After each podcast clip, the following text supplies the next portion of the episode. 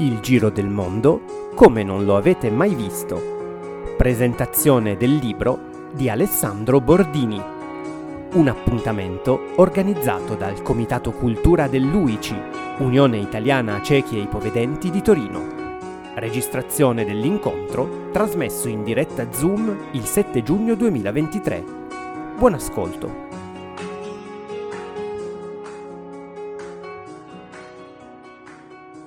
Buonasera a tutti, siamo molto contenti di avere con noi questa sera Alessandro Bordini per poter presentare il suo libro. È un libro che consigliamo di leggere perché è uno sguardo sulla vita, un punto di osservazione veramente molto particolare, e per chi è in linea con il pensiero di Alessandro e vuole buttarsi nella vita ed esplorarla e viverla intensamente, ma anche per chi magari nei confronti del viaggio e di un certo tipo di viaggio può avere delle remore, delle resistenze. È comunque sempre molto bello conoscere il punto di vista di qualcun altro, perché scopriamo chi siamo anche leggendo e imparando qualcosa di diverso da noi.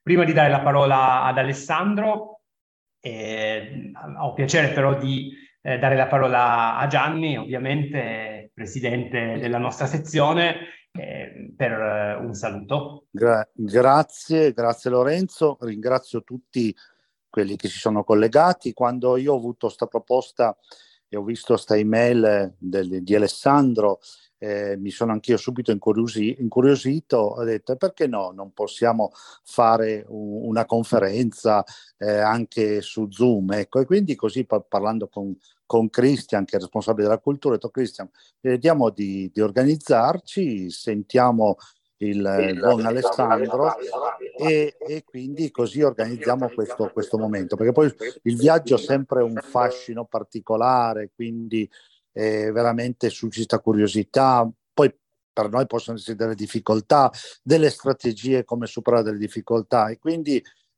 così mi ha incuriosito molto e mi faceva piacere che riuscissimo a fare questo momento, questa conferenza, la presentazione del suo libro, e quindi sono ben contento. Ringrazio veramente tutti quelli che sono collegati. So che c'è gente di Torino, del Piemonte, fuori anche del Piemonte, quindi un saluto a tutti quanti.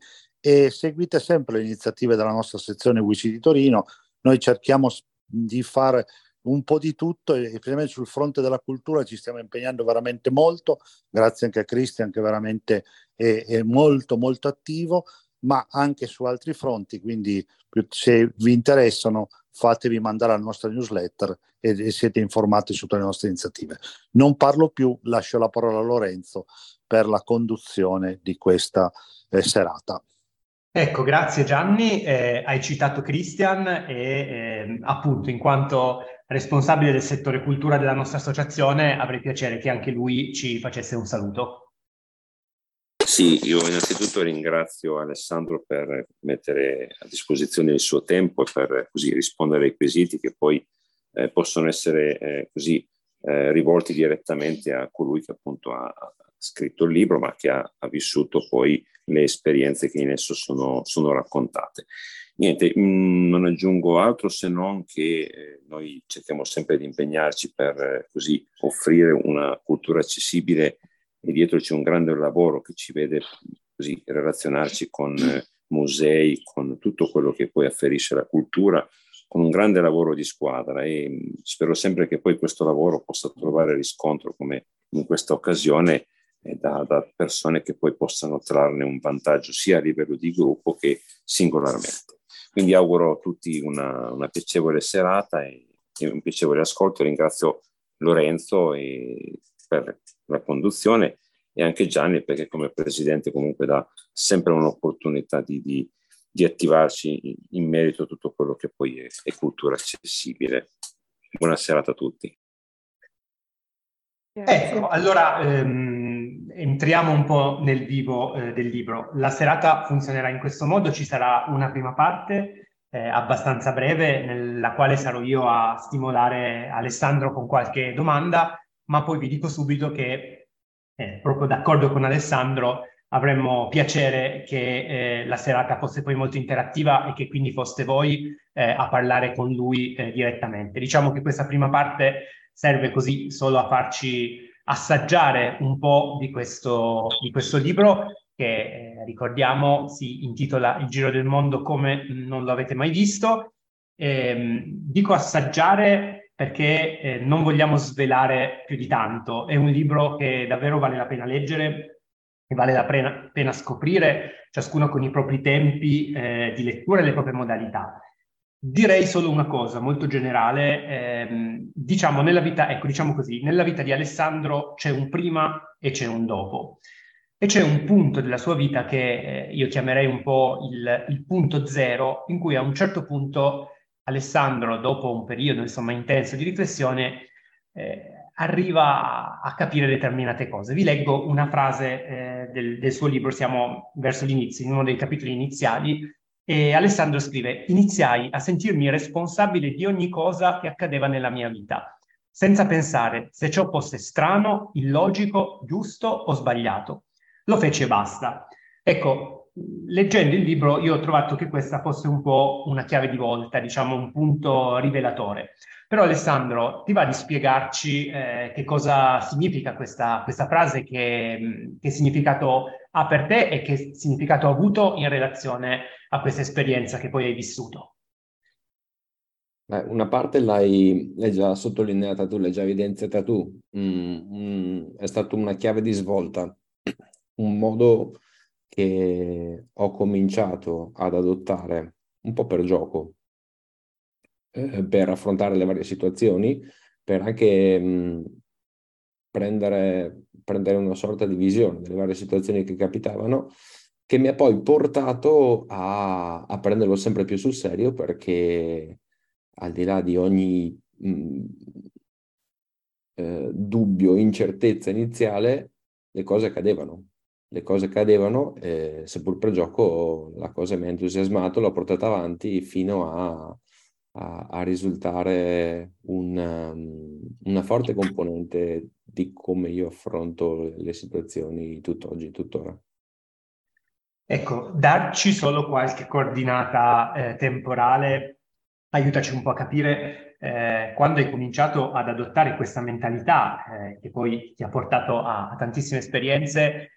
Quanti anni avevi, in che condizione ti trovavi, in che situazione eri, Beh, un anno dopo l'incidente, quindi avevo 24, quasi 25 anni, 25 anni, è iniziato gradualmente, però se vogliamo identificare dal punto di vista cronologico una data, più o meno un anno dopo l'incidente, e da lì gradualmente si è sviluppato tutto quanto. E continuo a portarlo avanti perché non c'è un punto d'arrivo, però sì, da lì in avanti. Ecco, l'hai citato tu, appunto questo episodio traumatico che ti ha coinvolto, che era legato a una tua grandissima passione sportiva, che ti ha portato a dover cambiare radicalmente la tua vita e che appunto ha avuto come conseguenza anche la perdita della vista. Alessandro però è una persona estremamente positiva che ha imparato a cercare sempre il bello in ciò che fa, anche nelle situazioni che apparentemente sembrerebbero così più difficili, più dolorose, e che anche oggettivamente lo sono. Avviciniamoci un po' a questo viaggio, cominciamo ad approcciarlo, a capire come si è sviluppata l'idea, come poi l'hai messa in pratica.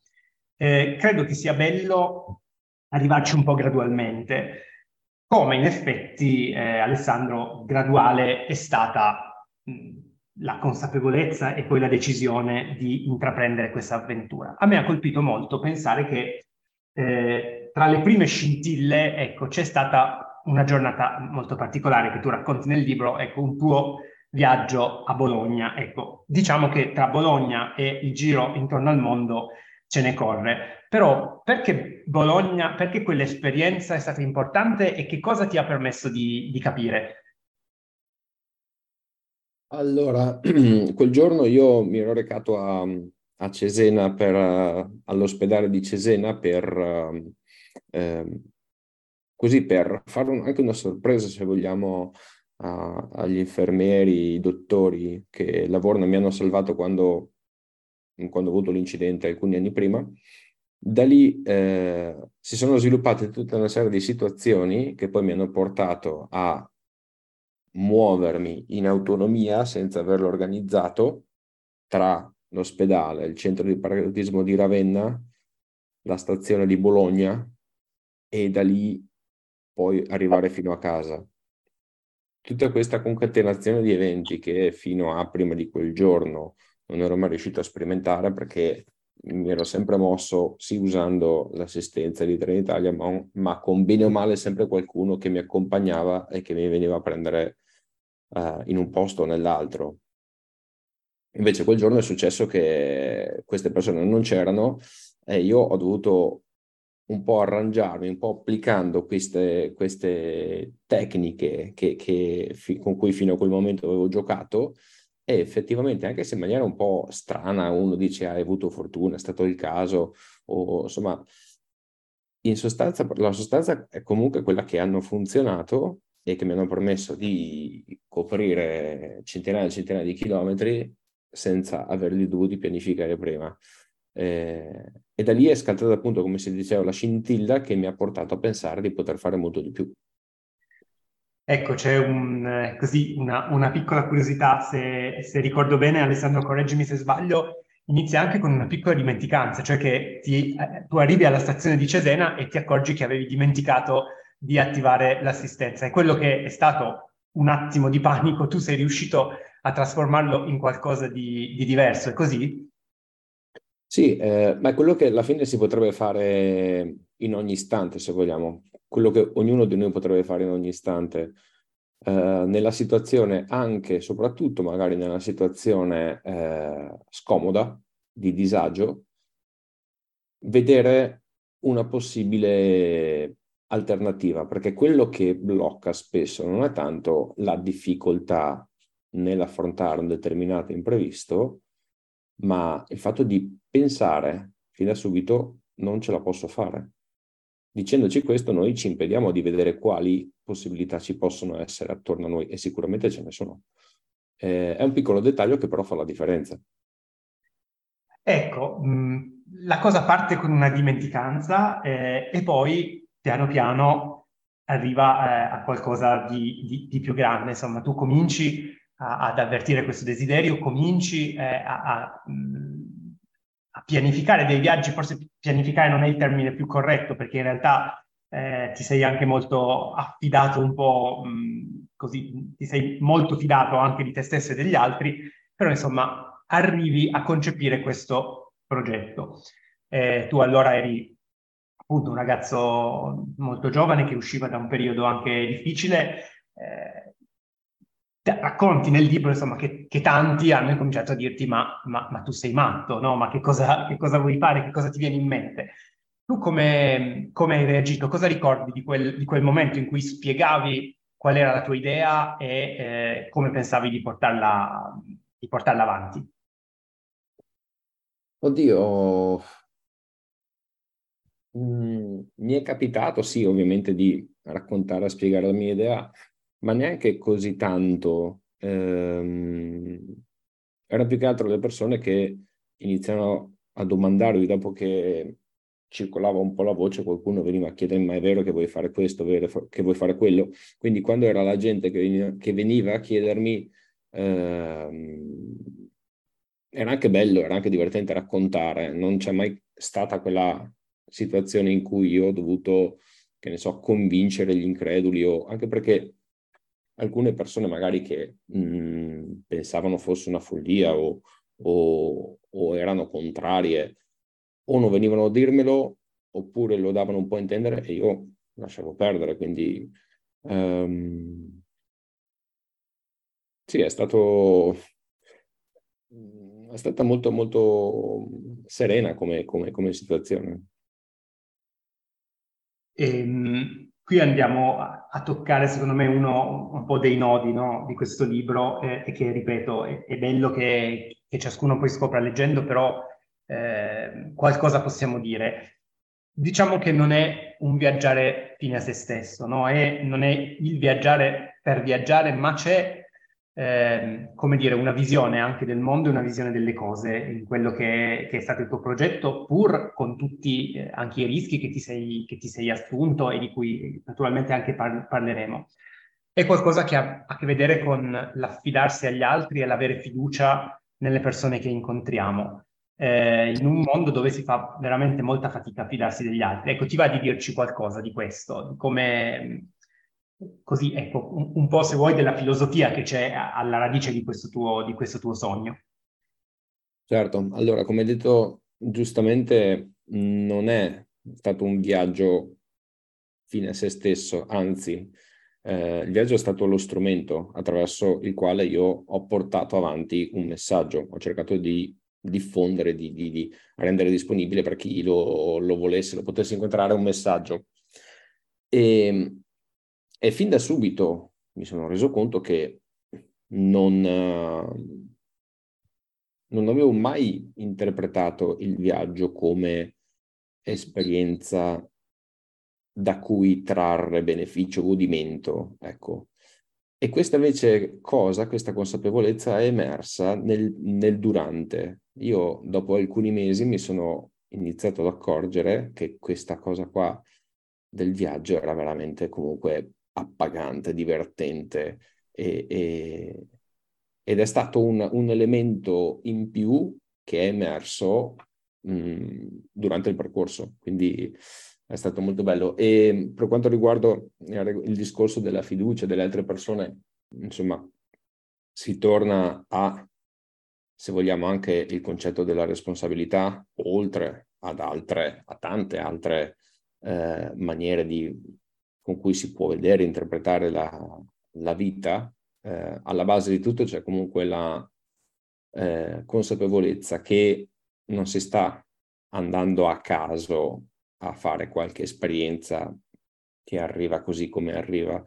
Si tratta di avere un obiettivo ben preciso che è allineato con la missione con quella che si crede essere la missione della propria vita, comunque avere le idee ben chiare di dove si vuole andare a lungo raggio. E poi ci si affida, perché anche questo fa parte della propria filosofia, affidarsi mettendosi in gioco con tutte le proprie capacità, con tutte le proprie energie, esperienze. E allora sì, si tratta di affidarsi alle correnti della vita come un'imbarcazione si affida alle onde del mare, con le vele ben tese, sapendo di essersi ben preparata per l'esperienza e che tutto quello che arriva sarà per portarla verso mete ambiziose. Ecco, ti facevo questa domanda dell'affidarsi anche perché tu hai scelto un modo di viaggiare così molto particolare che certamente non tutti condividerebbero e sentirebbero proprio, cioè diciamo una parziale pianificazione, però tu non sapevi esattamente, cioè hai scelto comunque di lasciarti molto anche guidare volta per volta da quello che incontravi. Questo approccio ti ha mai creato problemi, insomma, paure o situazioni che hai avuto difficoltà a gestire? Mi metto nella logica di una persona che non abbia letto il libro, naturalmente. Certo, ma è un qualcosa che è arrivato gradualmente, e quindi quando anche le situazioni più complicate, se vogliamo, si sono presentate, avevo già parecchi chilometri alle spalle, anche se è vero che una delle prime esperienze toste è arrivata già la prima sera. Mm-hmm. Ecco, quando si ha alle spalle una forte centratura su quello che è il proprio obiettivo, su quello che si sta facendo, sul perché lo si sta facendo e su come anche magari poterne venire fuori, si ha un valido aiuto. Ci sono stati soprattutto all'inizio diversi momenti in cui da un punto di vista emotivo mi sono sentito, ecco, fragile se vogliamo, molto molto indifeso, ero molto sul chi va là. Poi però le situazioni, se vogliamo, mi hanno aiutato, io le ho cercate, ne sono sempre venuto fuori. Non è un qualcosa che tutti devono fare, anzi è un qualcosa che io ho deciso di fare perché mi sono sentito di fare in quel momento della mia vita. Adesso non so se lo rifarei, anche perché non lo potrei rifare. Quello che faccio adesso magari lo faccio con altre modalità. Ognuno deve fare ciò che si sente di fare, senza nessun tipo di confronto, senza nessun tipo di paragone con gli altri. Certo, si può dire, ah, quello lì ha fatto quella cosa lì, quindi magari io posso fare quell'altra cosa là. Come però mi sento di farla, nei modi, nei tempi. Bisogna essere molto, secondo me, onesti con se stessi quando si definiscono i propri obiettivi e i propri spazi di agire, perché proprio ascoltando se stessi che si va verso quella che è la propria strada, con i propri modi e tutto quanto. Ecco, proviamo a entrare ancora un po' nel concreto, no? Perché dicevamo prima, insomma, ci siamo un attimo sentiti con Alessandro, dicevamo poi è molto difficile raccontare, specialmente in poche parole, un'esperienza di questo tenore. Però è vero che il viaggio è poi fatto di colori, di profumi, sensazioni, persone, strette di mano, voci, cose di questo tipo e insomma, e dal libro traspaiono tantissime di queste sensazioni. Allora ti propongo di fare questo gioco, facci viaggiare un po' con te. Siccome hai fatto un giro intorno al mondo, non abbiamo la pretesa che tu ce lo racconti per intero, ma ti propongo questa cosa. Scegli 3 momenti di questa esperienza che secondo te assolutamente devono essere raccontati, perché vitali, perché bellissimi o anche perché magari spaventosi, insomma, comunque momenti, diciamo, nodali di questa esperienza. E ti chiedo questo, cronometro alla mano, ti chiedo di raccontare ciascuno di questi 3 momenti in 5 minuti. Non per fare il Cerbero, ma perché riteniamo che possa essere divertente fare questo gioco e anche il poco tempo ci costringe a scegliere e a essere essenziali. Quindi ti va di fare questa cosa, Alessandro? Ok. Possiamo giocare un po', ecco, lo prendiamo come... Poi come... dammi tu le tempistiche, perché io non ho il cronometro alla mano, mi dici tu quando mancano i 30 secondi. Hai già scelto le tre, diciamo? No, ma la prima sì, le altre mi verranno. Allora, andiamo pure con la prima, via col tempo, e portaci... Allora, dove ci porti? Allora, siamo a Zanzibar. È, mi pare, luglio del 2013.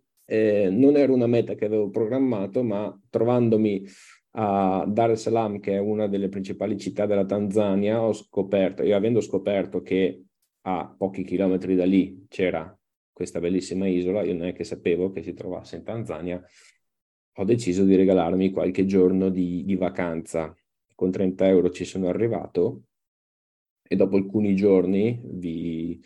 salto la parte dell'approdo e tutto quanto, mi trovo sulla spiaggia, vengo avvicinato da un ragazzo di quelli che girano per la spiaggia, mi propone di fare un'escursione in mare e io sono pronto a rispondergli che sì, mi piacerebbe tanto, ma visto che sì, tu mi parli di snorkeling, io di andare a vedere che cosa c'è sotto il mare non ci trovo niente di interessante. E lui mi dice, guarda, ti accompagno io, ti racconto io tutto. Benissimo. Allora il giorno dopo mi unisco al gruppo, prendiamo questa barca, ce n'erano altre assieme a noi, andiamo in mare aperto diverse miglia e dopo mezz'ora, 40 minuti, non ricordo, arriviamo, la gente inizia a buttarsi in acqua, io cerco il tipo e anche noi ci buttiamo in acqua. Mi ero organizzato con una cover che doveva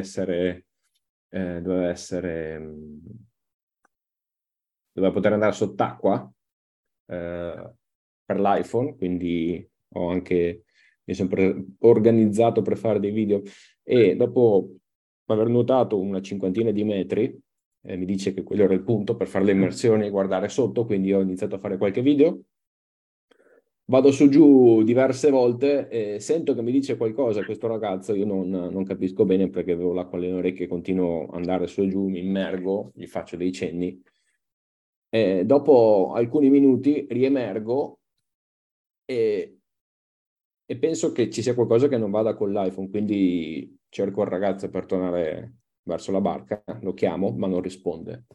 Lo chiamo ancora, non risponde e io sono in mezzo all'acqua, mi rendo conto di essere da solo a decine e decine di metri dalla barca e che ero in mezzo al mare, insomma. Allora ho iniziato a nuotare per cercare la mia barca, ne ho raggiunta una e mentre facevo il giro per trovare la scaletta e salire mi dicono che quella non era la mia barca, della gente lì mi dice guarda questa non sei dei nostri, la tua è quell'altra là in fondo, e indicano e io non vedo. Allora ok, mi butto in acqua e cerco di nuovo, nuoto e cerco disperatamente la mia barca perché iniziano a mettere in moto per andarsene e io non volevo essere lasciato lì in acqua. E ne raggiungo un'altra e finalmente vado per issarmi dalla scaletta e mi dicono no guarda non è questa la tua, è quell'altra là, e dico porca vacca, come si fa qua a venirne fuori? E mi sono trovato a nuotare, andare in giro per il mare nuotando tra le varie barche fino a quando ho trovato un gruppo di italiani a nuoto, li ho incrociati, li ho chiamati e ho chiesto aiuto, ho chiesto soccorso, ho cercato di spiegare la situazione. Inizialmente non mi credevano, pensavano che fosse uno scherzo. Perché come fai a convincere della gente in acqua che tu sei lì a nuoto, sei cieco, ti sei perso? È una storia un po' normale, però insomma li ho scongiurati che era la verità e mi hanno aiutato, sono riuscito a trovare la mia barca finalmente, mi sono messo in salvo prima che non credo che mi avrebbero lasciato lì, però il ragazzo in acqua l'ha fatto, quindi chissà che anche il marinaio della barca, quindi era meglio mettersi al sicuro. Altro che tempo? Come? Tempo? Siamo, guarda, hai ancora una quarantina di secondi se vuoi, quindi. E in 40 secondi cosa racconto? Che comunque è stato bello, mi sono divertito. Alla fine l'iPhone aveva preso dell'acqua, accidenti, quindi era una cover che non era veramente impermeabile.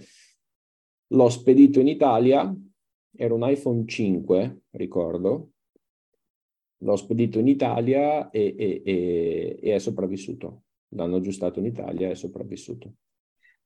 Sì, prima parlavamo della fiducia, insomma, la fiducia la si dà agli altri e qualcuno, come dire, qualcuno se la merita, qualcuno alle volte ci lascia letteralmente in mezzo al mare. Ma sì, ma è stata un'incomprensione, perché lui probabilmente me l'aveva detto, guarda io vado su, detto, ma sì vai, lui aveva capito così, però non è stato un malinteso che però in certe condizioni ha avuto sviluppi un po' particolari. Fa un'esperienza come questa, mette in conto insomma anche questi inconvenienti e colpisce di sentire comunque, nonostante insomma il momento immagino vicino al panico, che tu dica comunque che alla fine è stata un'esperienza comunque che valeva la pena di vivere.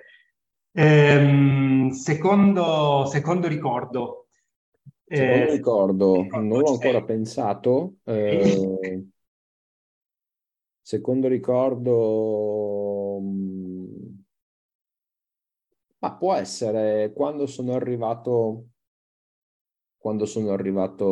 a...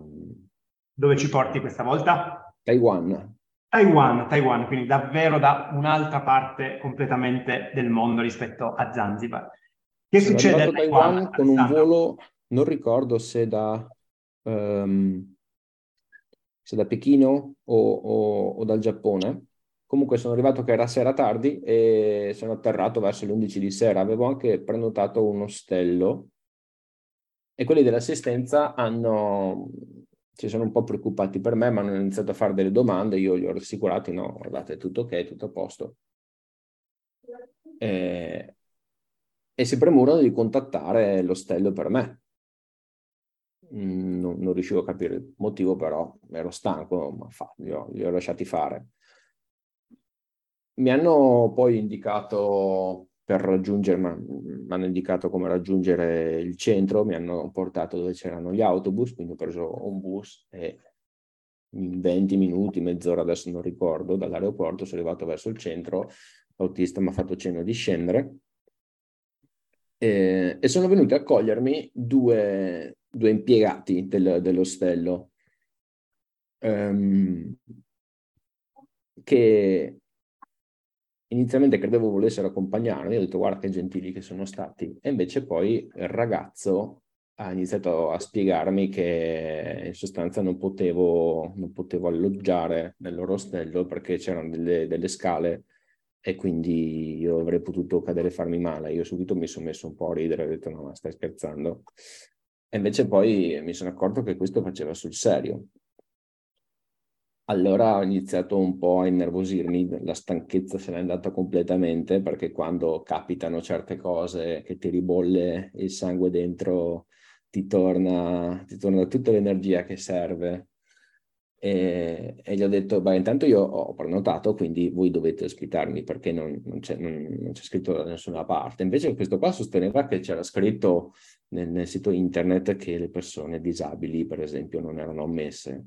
Al di là del discorso etico, se lì a Taiwan, io non so come funzionano le cose, ti permettono di fare certe cose, la ragione ce la possono avere anche loro. Quindi ho detto, se c'è scritto, io siete degli stronzi, però vabbè, non posso farci niente. E quindi ho preso e volevo andare per la mia strada, perché avevo iniziato a infastidirmi.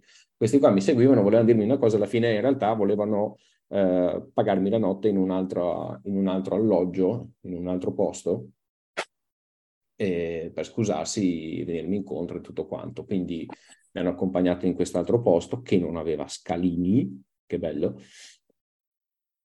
Io poi però sono andato a controllare sul loro sito e non c'era niente di quello che aveva detto il tipo. Quindi il giorno dopo sono tornato alla carica, ho salito le scale, sono salito fino alla reception e ho cercato il personaggio di cui adesso mi sfugge il nome. Ho spiegato la situazione, ho detto che io avevo una prenotazione per 5 giorni lì e nonostante mi avessero pagato, io poi, insomma, tutta la questione, ho spiegato tutto quanto e aspettavo la responsabile per avere un chiarimento. Insomma, alla fine, come è finita? Che la responsabile non è mai apparsa. Il tipo non è mai apparso, nessuno è mai apparso.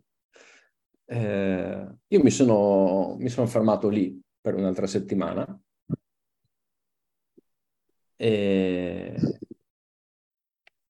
com'è andata? Com'è andata che secondo me una che fingeva di essere semplicemente una delle impiegate era la capa.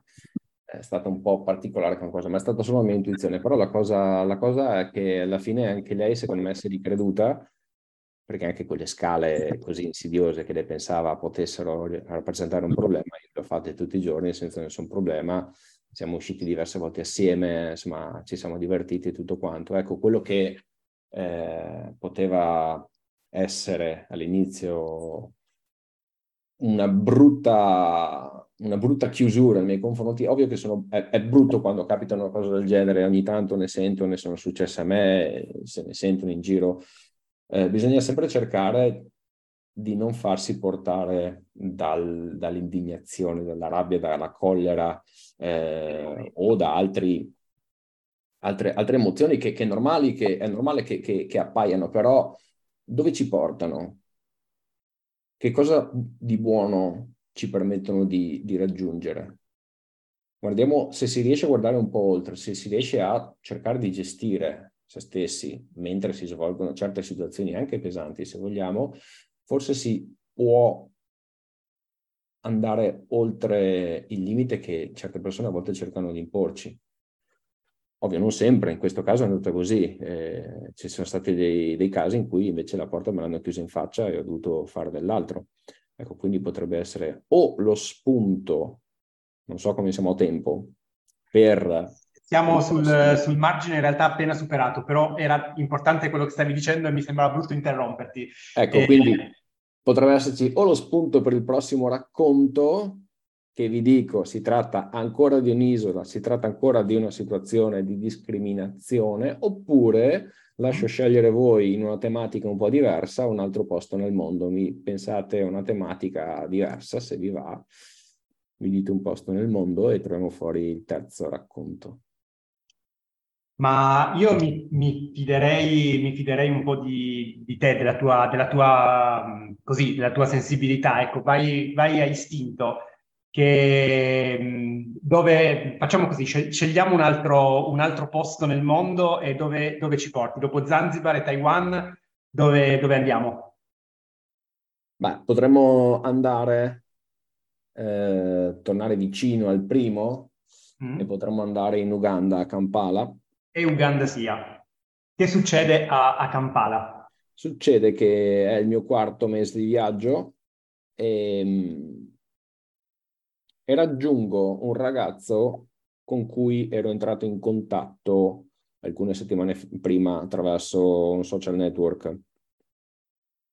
Lui mi offriva ospitalità. Oltre a lui, in realtà, c'era anche un altro ragazzo, uno studente di lì, che mi aveva risposto positivamente, e quindi sono stato un po' di qua, un po' di là. David, questo ragazzo da cui mi sono fermato, mi ha portato anche a visitare una scuola per ciechi. E non ricordo esattamente che cosa abbiamo fatto, però so che sono andato lì, sono rimasto alcune ore, forse ho semplicemente raccontato alcune situazioni del mio, insomma, cosa avevo fatto per arrivare fino a lì. Ma la cosa particolare che è successa in quei giorni, in quel posto, è che uno dei primi giorni mi ha fatto conoscere una bimba, non ho ben capito, perché lì sono tutti, si chiamano tutti fratelli, sorelle, madri, padri, quindi sono tutti in fratellanza tra di loro. Comunque era una sorta di sua nipotina, e mi ha fatto molto impressione perché era silenziosissima, e quando mi ha appoggiato le sue dita sul braccio, sull'avambraccio, quel tocco fresco, proprio me lo ricordo. Sono passati esattamente 10 anni, ma me lo ricordo ancora. Non lo so, mi ha lasciato qualcosa. Lei, ripeto, era assolutamente silenziosa, era timida, non ha detto più di qualche parola, però mi è rimasta impressa, e da quel giorno lì è nato qualcosa, cioè non esattamente in quel giorno, però è stato in quel giorno lì che è cominciato tutto. E oggi che cosa c'è? C'è un'associazione in Uganda, ne va creata anche una qua in Italia, ma mi pare che con la riforma adesso, insomma, c'è da studiare bene per aprire un'associazione, bisogna fare bene i conti. Intanto ne abbiamo fatta una giù a Kampala, si chiama Blooming Kids, e dallo scorso anno sta facendo studiare 13 ragazzini di Kampala, o orfani come Tina, la bimba che ho conosciuto, oppure che provengono da famiglie che non hanno possibilità. Ed è stata proprio questa cosa che mi ha dato il là per scrivere il libro. A gennaio dello scorso anno, David, perché io è dal 2013 che mi occupo di Tina, e David lo scorso anno mi ha detto: sì, Ale, è bello tutto quanto, adesso è una ragazza più alta di me, è diventata una bella ragazza, e mi ha parlato del fatto che c'erano tanti altri bambini come lei che avevano bisogno, e quindi è nata l'idea mi sono mandato io come posso fare per, cioè una persona sì ce la faccio, ma 13 o di più come faccio? E mi sono detto, magari raccontando questa storia, perché era da anni che provavo a scrivere qualche pagina e non andavo oltre, mi bloccavo proprio, non veniva fuori. È nata la motivazione, quella di far studiare altri bimbi, e nel giro di pochi mesi ho scritto tutto quanto, proprio è venuto fuori di getto. È stata una bellissima ispirazione. Ecco, quindi sei poi rimasto insomma con alcune delle persone che hai incontrato in questo viaggio, insomma lo diciamo, è bello dirlo, sei poi rimasto in contatto nel tempo, appunto Tina è una di queste persone. Mi permetto di aggiungere anche un'altra cosa, anzi vuoi magari dirlo tu, che non solo questo ricordo della mano di Tina ti ha ispirato alla scrittura del libro, ma hai deciso di fare anche un'altra cosa per legare il libro a questo progetto, giusto? Mi dicevi che appunto tutto i proventi dalla vendita... Ah, sì, beh, sì no, perché alla fine il... Sicuramente perché forse... Sì, tutto ricavato dalla vendita del libro è a supporto di questo, del progetto, che alla fine si tratta di pagare in questa fase semplicemente gli studi a dei ragazzini. Poi... anche racconto di più, chi acquisterà il libro lo potrà leggere, che cosa in realtà si vuole fare, però si parte da un piccolo primo passo. Ecco, quindi sottolineiamo appunto che chi acquisterà, ci sono diversi formati, ecco, sia il libro ma anche la versione digitale appunto per dispositivi come il Kindle. Chi acquisterà il libro di Alessandro Bordini sostiene questa associazione Blooming Kids, che promuove proprio lo studio di questi bambini e ragazzi in Uganda. Alessandro, prima, come promesso, insomma, di dare la parola ai nostri ospiti e amici che avranno sicuramente piacere di parlare con te, c'è un'ultima cosa che volevo chiederti. Da alcune cose che tu racconti si intuisce un po', no? Il tipo di persona che sei uno che si butta a capofitto nelle cose, che prende la vita di petto, e da ragazzo, possiamo dirlo, penso che tu fossi anche un po' uno spericolato per alcuni versi. In questa esperienza, sul piatto della bilancia, tra il buttarsi a capofitto e la prudenza, tu come ti collochi? Nel pendolarismo, diciamo, in questi due opposti, cioè mi butto nelle cose oppure... sono estremamente prudente e quindi faccio attenzione, pianifico, non mi muovo se non conosco, eccetera. Tu come ti collochi? Dove stai? Allora, detto correttamente, io mi sono comportato per parecchi anni in maniera un po' spericolata. Magari era la mancanza di esperienza, magari era la mancanza di qualcos'altro, comunque c'è stata questa presenza nel mio modo di essere. Per quanto possa sembrare particolare, adesso non credo più di azzardare quanto facevo prima, pur continuando a vivere secondo un certo modo. Adesso c'è la consapevolezza e quindi quando c'è consapevolezza anche situazioni che possono essere apparentemente rischiose, secondo me sono più consistenti in realtà, c'è più solidità dietro. Alla fine credo che ognuno debba condurre, come dicevo prima, la vita come si sente di fare. Uno che vuole essere più prudente fa benissimo a farlo. Fino al momento in cui starà bene con se stesso va benissimo. L'opposto è una persona che si ritiene troppo, che si riguarda troppo, e la conseguenza è che dentro di sé magari sente lo scatenarsi di un qualcosa di inespresso, e allora vuole, da qualche parte sente che anche quella troppa sicurezza non gli basta e serve qualcos'altro. Non c'è un'unica direzione, c'è chi protende di più da una parte, chi protende di più dall'altra, chi va a zigzag. L'importante è sempre cercare di ascoltare se stessi, di cercare di capire dove stare, come starci, e anche poi imparare a chiedere il come. Ecco, ti chiedevo questo perché insomma recentemente, così anche c'è stato un gruppo all'interno della nostra associazione che attraverso una serie di incontri si è proprio confrontato sull'esperienza del viaggio per persone con disabilità visiva, come farlo, come affrontarlo, e giustamente sono venute fuori posizioni diverse. Ti chiedo, ecco, come ultimissima cosa, tu che consiglio daresti a una persona che sentisse il desiderio di viaggiare ma che magari si sentisse un po' bloccata dalla disabilità visiva? Come si può cominciare ad avvicinarsi a questa esperienza, magari anche senza per forza fare il giro intorno al mondo come hai fatto tu?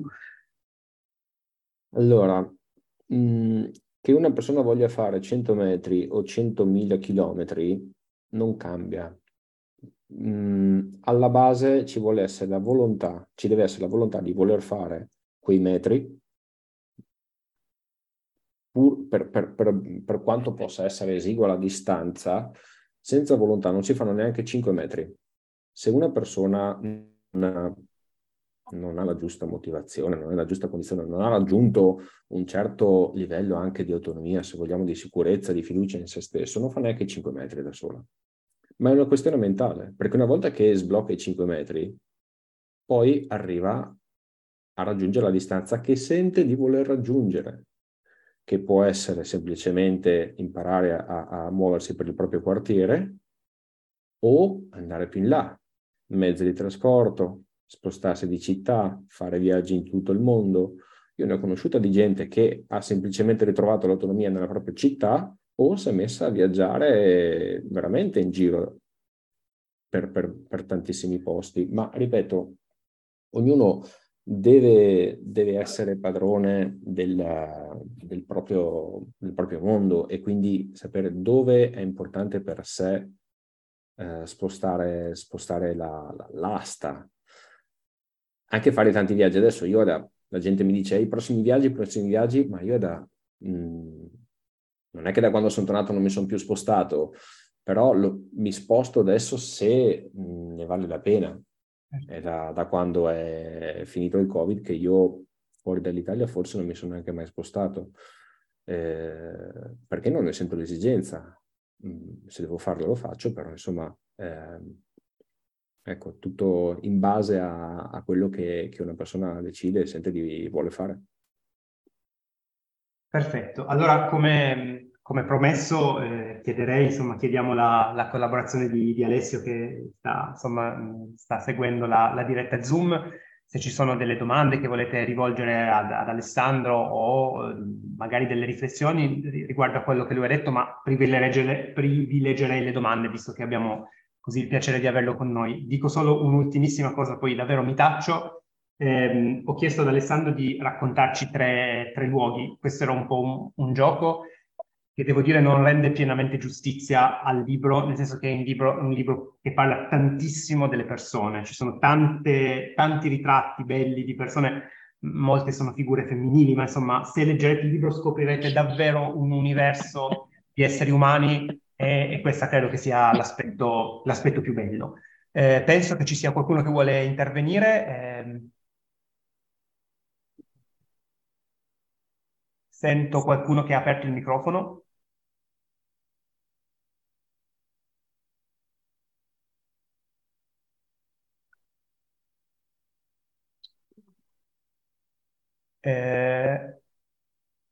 Non vedo... nessuno, non so se c'è qualcuno che sta alzando la mano virtualmente, ma non mi pare.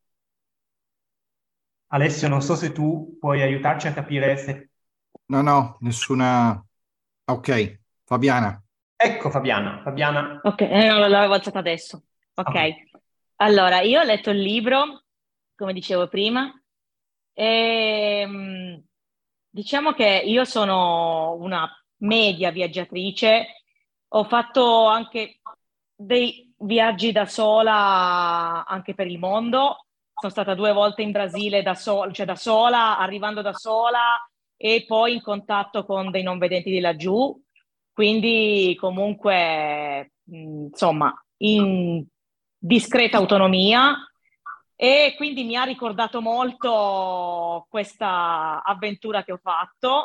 Quindi innanzitutto veramente complimenti, e anche complimenti per la fiducia che hai riposto nelle persone, e anche in persone sconosciute e senza capire la lingua, perché comunque specialmente per noi capire la lingua è importante, perché non vedendo i gesti io credo che capire la lingua sia fondamentale. Certo. Che veramente, cioè, le persone gesticolano, parlano e noi lì che dicono, vabbè, comunque. E poi volevo chiederti innanzitutto perché hai scelto di raccontare solo la parte del continente africano e non le altre. Rispondo subito a questo? Ma non lo so. Okay. Sì, dai, facciamo rispondere Alessandro su questo. Poi Fabiana, se hai altre domande tienile a mente. Ma si chiama Il giro del mondo come non l'avete mai visto, quindi un po' alla volta racconterò tutto quanto, però era talmente tanta la cosa. Lo so. Intanto è venuto fuori questo primo volume e gli altri arriveranno. Ah, quindi ci sarà una... certo, se no non avrebbe avuto senso. Vabbè, io prima ho scherzato, ma quindi ci sarà davvero un continuo? Ah, per forza, perché... Come una feature lasciata a metà. No, non è finito lì. Scherzo, ovviamente. Ce lo aspettiamo, tra l'altro appunto. Ha raccontato anche di Taiwan. Insomma, infatti perciò dicevo, ma... ha ampliato gli orizzonti rispetto... qualcosa non torna. Al contesto del libro.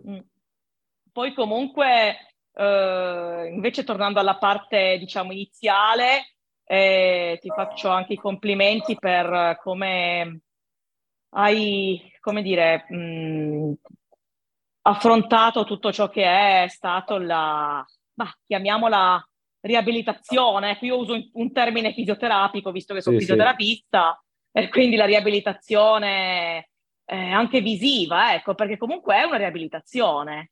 Certo. Quindi, certo, è una riabilitazione. E quindi come hai affrontato tutto quanto e niente, come sei arrivato a tutto questo accettando la nuova condizione, perché comunque io ho visto delle situazioni di gente che invece si è accomodata a farsi fare tutto dagli altri e invece, insomma, tu come tanti altri sei riuscito a renderti autonomo e anche, direi, molto di più. E questo. Poi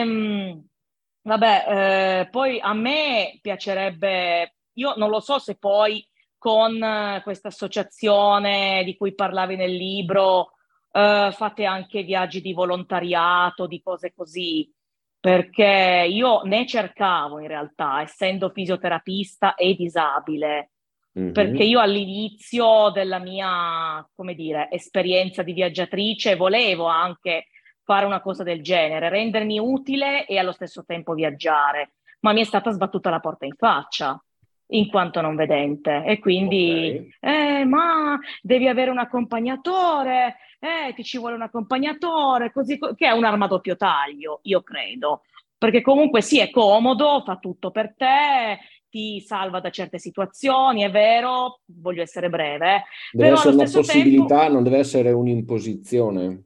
Sì, anche, ma allo stesso tempo ti confina, ti segrega, perché comunque non fai parte del gruppo, rimani lì da una parte. Ma quella è una tua scelta.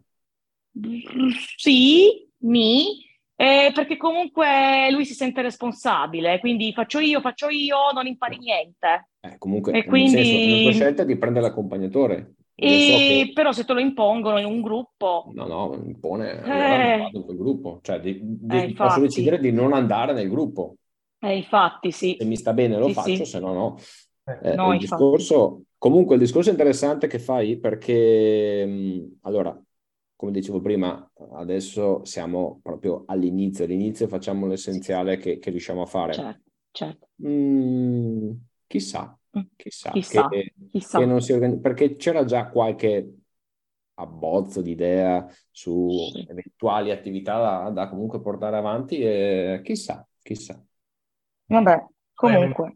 È un orizzonte anche, come dire, inesplorato, ma sicuramente potenzialmente promettente. Grazie Fabiana per per il tuo contributo. Chiederei se c'è qualcun altro che ha piacere di rivolgere domande ad Alessandro. Non ho la possibilità di vedere da qua se ci sono mani alzate, però vedo qualche microfono aperto. Ma io... Domande. Elisabetta. Ciao a tutti. Allora, io ho ascoltato tutti i racconti e ho colto questa... grande apertura rispetto agli altri. Mi è piaciuto molto il discorso sul fidarsi e affidarsi, perché c'è sempre un po' quest'idea, no? Per cui sono tutti cattivi, tutti in realtà non è così. Io anche ho viaggiato, non come te purtroppo, ma insomma io con mio marito che non vedeva abbiamo fatto diversi viaggi e lui insieme. Non so se avrei il coraggio che ho avuto insieme a lui da sola, ecco, questo non lo so, ma anche in quanto donna, no? Perché ti senti un po' meno protetta sicuramente.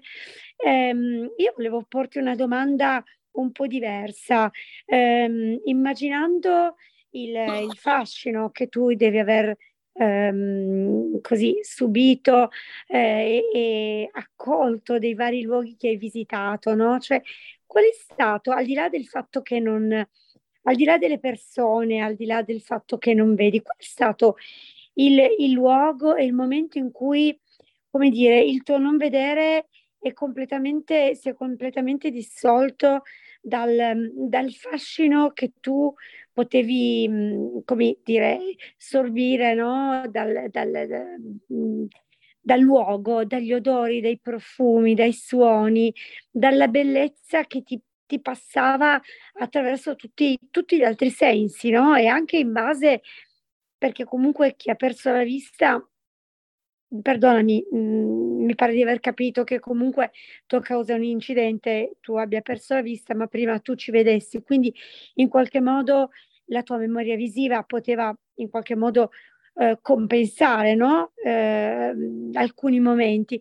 Qual è stato proprio un momento in cui tu ti sei sentito parte del luogo, della natura, parte di quel pezzo di mondo? Perché per esempio a me è capitato un momento quasi mistico nel deserto del Sinai, in cui io mi sono sentita proprio parte del cielo, parte della terra, parte delle stelle che comunque mi raccontavano. Cioè, ecco, io avevo ho un piccolo residuo visivo, per cui ho visto per la prima volta forse la luna così bene, ecco, l'unica volta nella mia vita, credo. E quindi volevo chiederti così, qual è stata la parte più quasi poetica, ecco, del tuo viaggio, quella che ti è rimasta in questo senso nel cuore? Una... perché ne sono accadute diverse. Una mi è successa alcuni mesi dalla partenza, ero in viaggio da parecchie ore in un'auto scassata, mi trovavo credo tra la Sierra Leone e la Liberia, da quelle parti lì, e tutto il giorno sotto un sole veramente... micidiale. La sera eravamo ancora in viaggio e in qualche modo sento che ci siamo addentrati in una sorta di radura, di foresta. C'era l'umidità delle piante, c'era anche il rimbombo dell'auto, il rumore dell'auto rimbombava, c'era un ambiente chiuso, non era più aperto, e ci siamo fermati lì per fare una sosta, ed era effettivamente neanche un villaggio, un piccolo centro dove c'erano 2 o 3 baracche, la gente poteva rifocillarsi, ecco, un pit stop nella foresta. E in quegli istanti lì il fatto di essere lì in quel posto, immaginarmelo,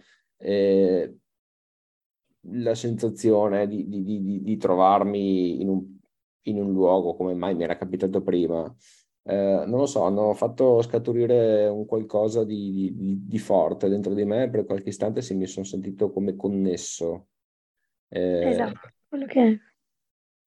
Ed è stata, sì, in quel momento c'è stata quella cosa. Grazie a te, Elisabetta, per la domanda, che era anche un po' una riflessione, se appunto ci sono altre domande, abbiamo ancora un po' di tempo, ecco, per poter approfondire con Alessandro, se avete domande, curiosità, o volete chiedergli anche magari qualcosa sulle modalità di viaggio, insomma, come ha scelto di spostarsi, perché anche questo può essere interessante. Vabbè, tutto tace, te lo chiedo io, Alessandro. Chiedevi tu allora? Sì, dai, allora, no, dici qualcosa, insomma, anche solo per sommi capi, insomma, ti sei spostato con vari mezzi, però quali sono stati i tuoi preferiti e come sei riuscito a gestirli? Perché, insomma, ovviamente non è scontato e non è banale per una persona che non vede riuscire ad accedere anche a questi mezzi di trasporto. Certo, allora la filosofia è stata la stessa, tutto quello che arriva, e con tutto quello che arriva, in base a dove ti trovi, cambia ciò con cui ti sposti. Se pezzettino che ho fatto qua in Italia l'ho fatto con treni, autobus e aerei, anche questo è successo in Francia, in Spagna. Da quando sono arrivato poi in Africa, non ci sono più, per un bel pezzo non ci sono più stati voli, ma per scelta mia, e anche i mezzi di locomozione erano via via più sgangherati. Poi, in base anche forse alla povertà della zona, non so dirti, o magari anche all'aridità, la difficoltà di certi posti, perché certi climi sicuramente danneggiano molto più i mezzi rispetto ad altri. Diciamo che le ho provate tutte, sono passato quindi da treni, autobus di qualsiasi tipo. Simpatici sono stati in Africa, in certi dove è stato, in Liberia, Costa d'Avorio, ho iniziato a prendere dei mototaxi che se all'inizio avevo un po' paura, perché tu non sai, insomma, le città africane sono molto trafficate e poi lì vanno senza regole. Vabbè, che noi in Italia non è che siamo poi così migliori. Adoro di più, ecco, sicuramente. Però dici, ti capita un incidente lì e in realtà sono ottimi per sgusciare in mezzo al traffico, sono veloci, costano niente e vai veramente ovunque, sono dappertutto ed è molto analogico. Ti fermi in mezzo alla strada, alzi un braccio, uno arriva. È bellissimo. Quello è molto molto comodo, e poi tutto quello che si può trovare, barche di più piccole, medie dimensioni, ma anche in situazioni proprio inattese, insomma è stata una componente molto molto bella, molto piacevole per me nel viaggiare, quella anche dei vari mezzi di trasporto, che a volte sono stati comunque terribilmente scomodi o pericolosi o quello che può essere, però è sicuramente una parte molto saporita del viaggio. Sì, ce n'è di tutti i tipi, ecco. E tu hai utilizzato, ecco, com'è stato utilizzare il bastone bianco nei contesti, perché in una città bene o male ci si muove, perché comunque ci sono le barriere naturali, ci sono i muri, insomma uno bene o male ci si orienta. E come facevi nei villaggi serrati, dove comunque chiaramente anche dal punto di vista strutturale, architettonico c'è molta più confusione, no? C'è molta più... oppure anche nelle città, come dicevi tu, no? Molto caotiche. Io adesso in mente Istanbul, insomma diventa complicatissimo, quindi volevo chiederti come ti sei trovato, ecco. Come, ma la cosa bella di quei posti lì è che sono pieni di gente per le strade, quindi io non sono mai andato praticamente da solo, perché sono loro che vengono da te, ma non si fanno il minimo problema, anzi a volte devi mandarle via. Io ho usato le persone. Ecco, in una battuta, poi chiedo ancora se c'è qualcuno che vuole intervenire, diversamente credo che anche per ragioni di orario andiamo forse verso la conclusione, però volevo chiederti questo, ecco, in questi paesi africani immagino che come dire, la cultura della disabilità sia qualcosa di parecchio diverso, no? Rispetto alla cultura pur ancora giovane della disabilità che c'è da noi. Tu che tipo di atteggiamento hai trovato da parte delle persone?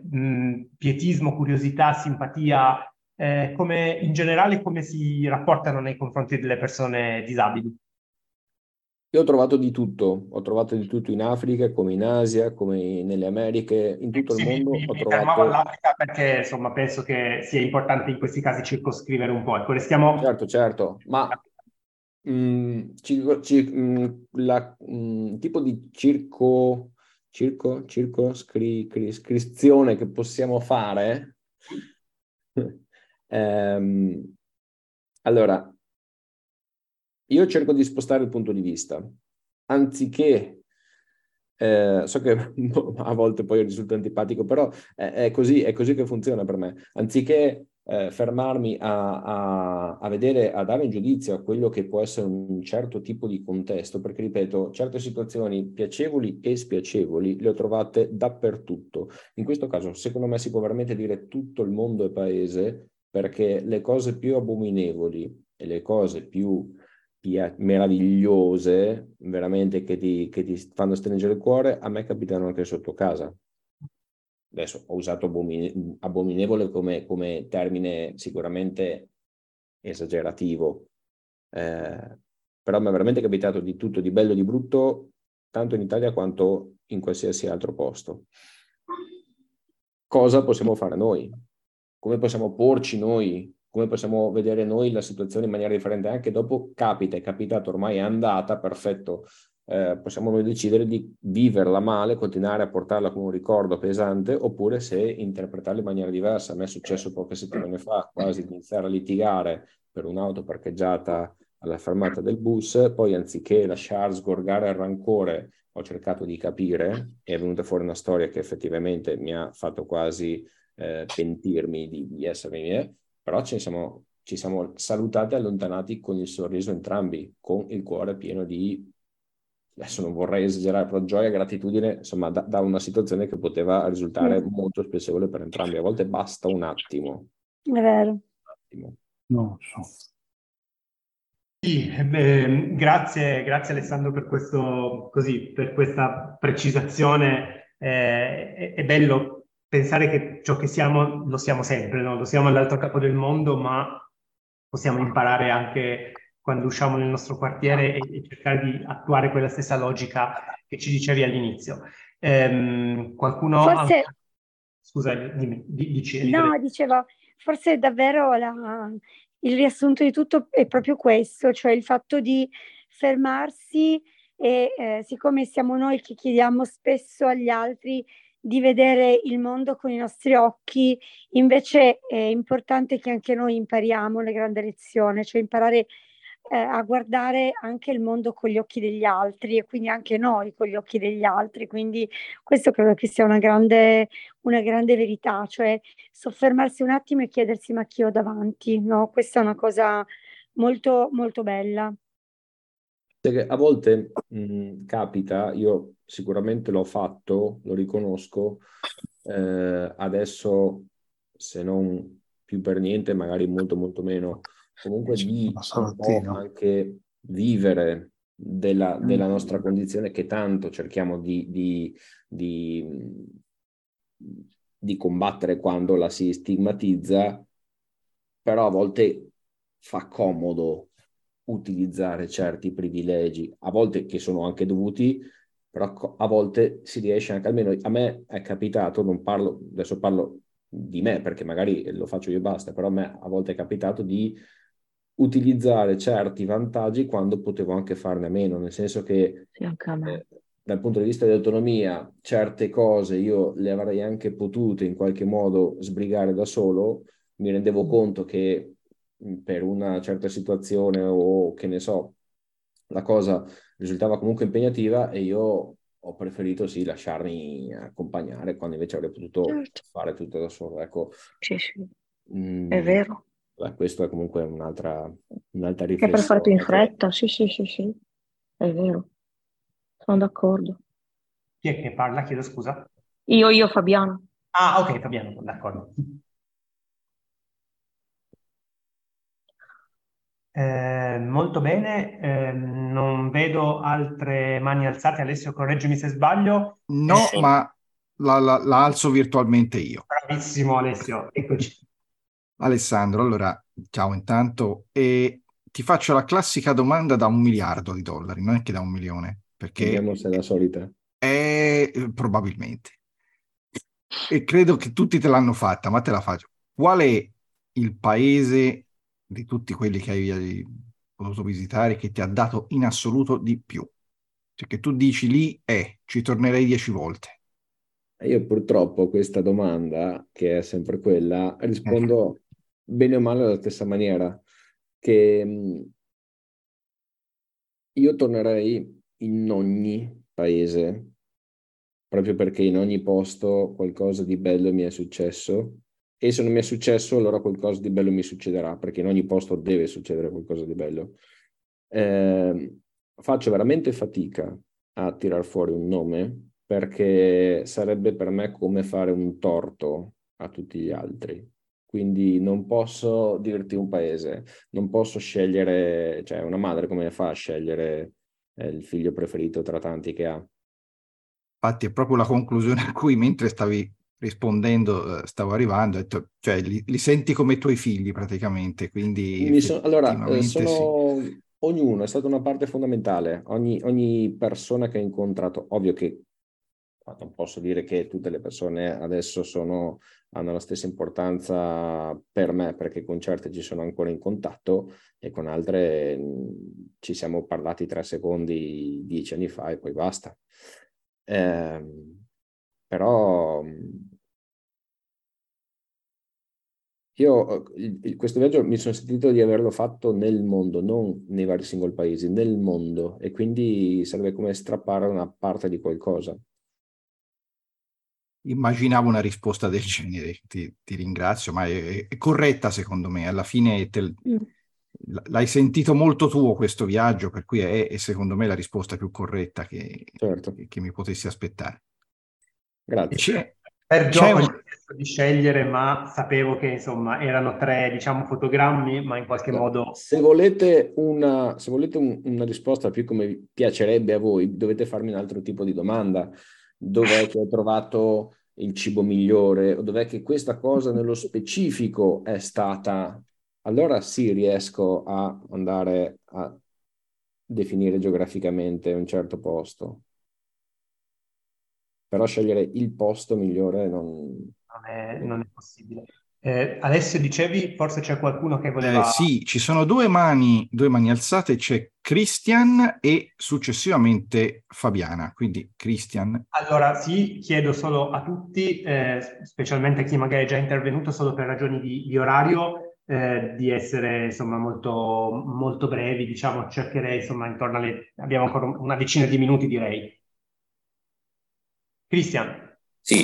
Ma io volevo così porre questa domanda che forse non ha una risposta semplice. Qui ovviamente non stiamo parlando di viaggi patinati, di vacanze, no? Classiche che molte persone fanno per così staccare dalla routine dell'ufficio. Qui è un viaggio che ovviamente ti ha portato a vivere delle esperienze che sono poi così confluite nella tua vita, che tu ci stai così regalando attraverso questo tuo libro. Quello che io volevo provare a chiederti è se poi questo viaggio ha fatto sì che tu al rientro abbia, al mattino, così quando inizi la giornata, vissuto in un modo diverso la relazione così con gli altri a qualsiasi livello, quindi parlo, non so, aspetto lavorativo, l'aspetto sociale, anche il prendere un autobus, insomma, i rapportarti con gli altri, con le varie situazioni che la vita ci mette di fronte, no? Con quelle che ci possono far arrabbiare, con quelle che ci danno gioia. Volevo così, se tu hai avuto la possibilità di avere un metro di analisi, di ragionamento diverso, se ti ha cambiato qualcosa con il tuo rientro.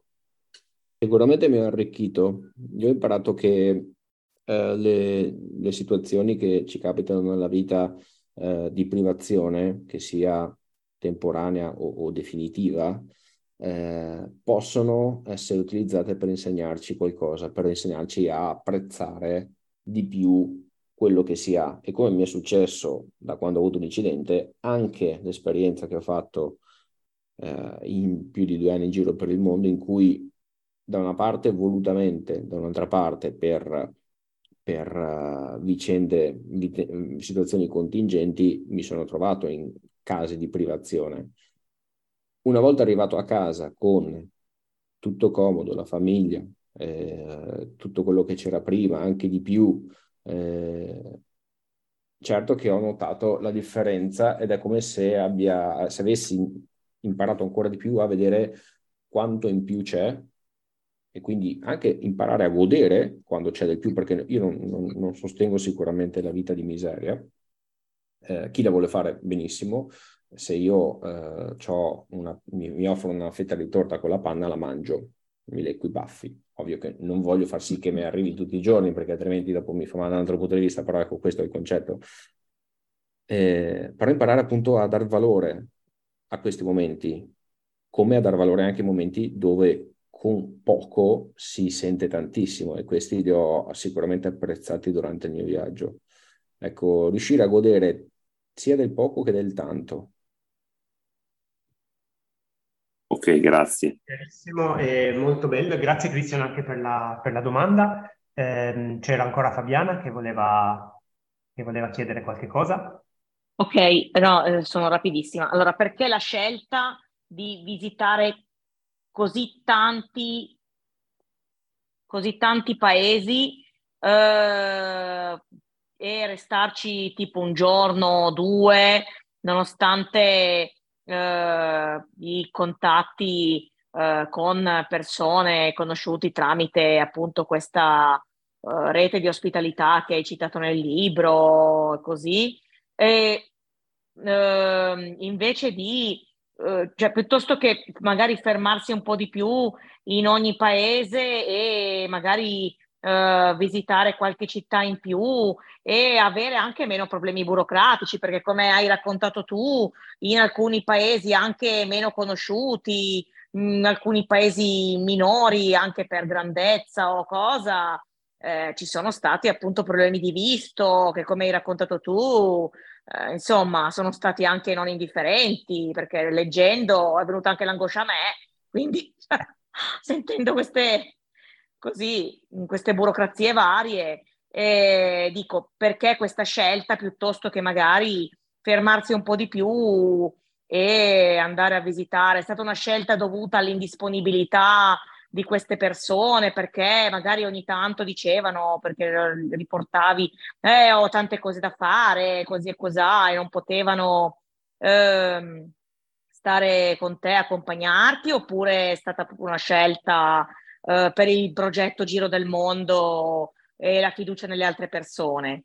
Tutto qua. Allora, il viaggio aveva come obiettivo quello di toccare più o meno tutte le aree geografiche della Terra, quindi di andare proprio in lungo e in largo, e in questo cammino si sono appunto incrociati, cioè in questo cammino si sono appunto trovati a coincidere tanti paesi, proprio perché io volevo lanciare un certo tipo di messaggio. Il discorso di visitare certi posti, certe città, certi siti di interesse magari turistico potevano sì capitare, ma erano secondari.